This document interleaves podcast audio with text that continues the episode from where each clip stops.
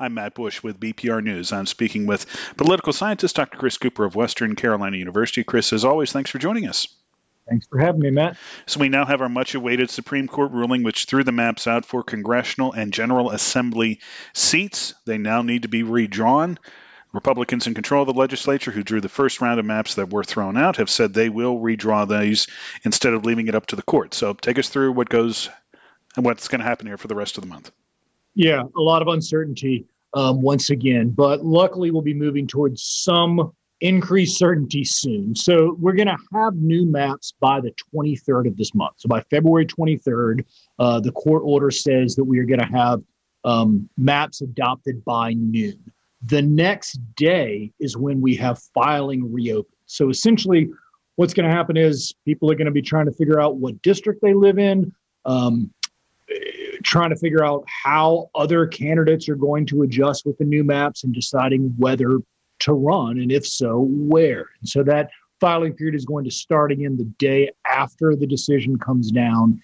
And um, it will continue unto, unto March 4th at noon. So let's say these new maps are drawn, and the people who sued, the plaintiffs who sued in this last case, they don't like them again. They think they're still illegal partisan gerrymanders. Can they sue again? Will they sue again? And what happens if they do sue again, regardless of the outcome?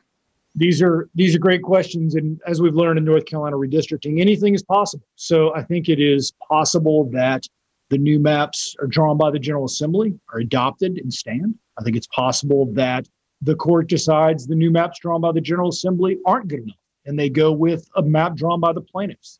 It's possible they decide that neither one is any good. They go with a special master.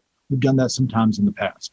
It's also possible they adopt the General Assembly map and then the plaintiffs decide to sue again because they argue that they are still gerrymandered. If that were to happen, it's certainly possible again that we could see the primary date and the filing deadline move once again. So we sort of have a tentative target, again, of filing reopening on the 24th of this month but asterisk on the tentative. Right. It's a very tight deadline to say the maps have to be done by February 23rd so that candidate filing can continue or can start then on the next day. It'll be a lot of scrambling. Of course, we're used to that out here, considering what happened for the 2020 congressional election out here. Um, so it does make a very, very tight time frame. How will candidates react to these news? Because it isn't just the congressional seats we've been focusing on, it's state legislative seats, and specifically in Buncombe County, the new maps for House districts in Buncombe County also determine uh, county commissioners' districts. That's right. The the trickle down effects of these maps are huge. So, um, you know, candidates aren't going to have a lot of time to decide. For Congress, as as we know now, because of Madison Cawthorn, you don't have to live in the district you run. So they have a little bit more freedom. But these General Assembly members cannot run out of district, and so in some ways, these maps have an even greater effect on them.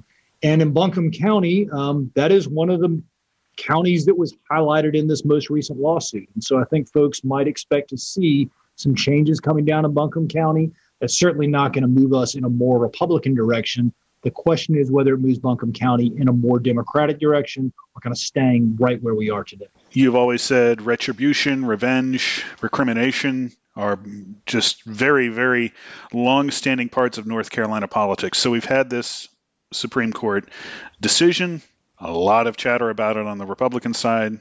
They obviously lost, so they're not happy, but there's already talk of what could happen in the future. So take us through what could happen in the future, at least from the chatter we're hearing right now in February 2022. I think, as you said, we have absolutely no idea what may happen next week, much less next month, much less next year. So I think what, well, the one thing we can be certain of is that the state Supreme Court races are going to be, you know, among the most important races in our state. So we're used to them kind of increasing in importance over recent years. Um, I think the spotlight is going to be on them uh, in a much brighter light this go round. And the reason is that this was a 4 3 decision on a court that is divided 4 3, meaning four Democrats and three Republicans. We have two seats that are open. So if the Republicans were, of course, to win those seats, then we're going to have a Republican majority um, what some folks are arguing is that if the Republicans are able to regain the uh, state Supreme Court, that they might then redraw the congressional lines again. So we're used to thinking about lines that are supposed to be drawn, uh, you know, every 10 years. And for the General Assembly, that is the case. But there is a possibility for congressional lines to be drawn in the middle of that decennial cycle. So some folks are thinking that, hey, if the Republicans can then regain the state Supreme Court, that what they will do is to try to redraw the lines once again for Congress. So maybe this is kind of a one and done map at the congressional level. We'll just have to stay tuned no other way to really put that other than that, because again, we have no idea what may be coming down by the end of the month um, and when we're going to have our primary. But again, right now it's still scheduled for May 17th. Mm-hmm. One thing a lot of people, not just in Western North Carolina, but North Carolina and the United States, will be looking at is what these new maps will look like for Madison Cawthorn. He has sent out a, a, a, mailer that came out after the Supreme Court ruling saying he's going to have to run or hinting that he will have to run in a competitive primary.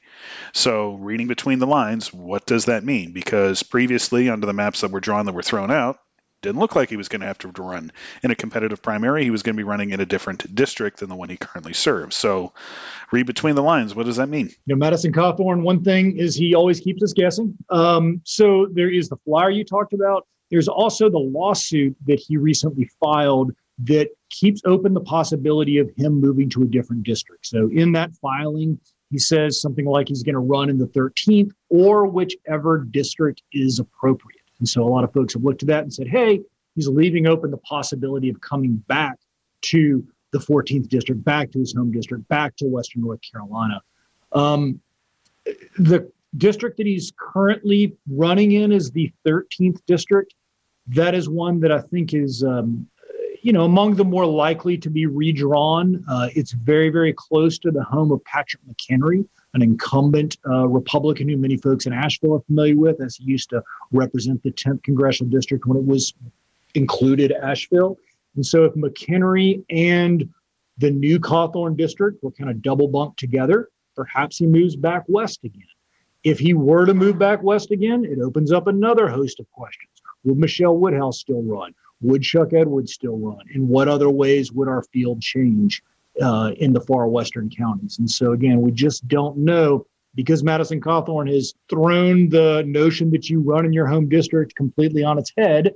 Then uh, we don't really know where he's going to run. We got to assume it's going to be strategic but we don't know where that strategy is going to lead. And I'm sure our listeners would love to hear more speculation about this. What your thoughts would be, what that strategy might be like? What would a primary between, say, Congressman Cawthorn and Senator Edwards look like? But until we actually know, there's actually no real point in discussing that. So we're not going to do that at this point. So that's all I have. Chris, anything you want to add? Anything you want people to be thinking about right now?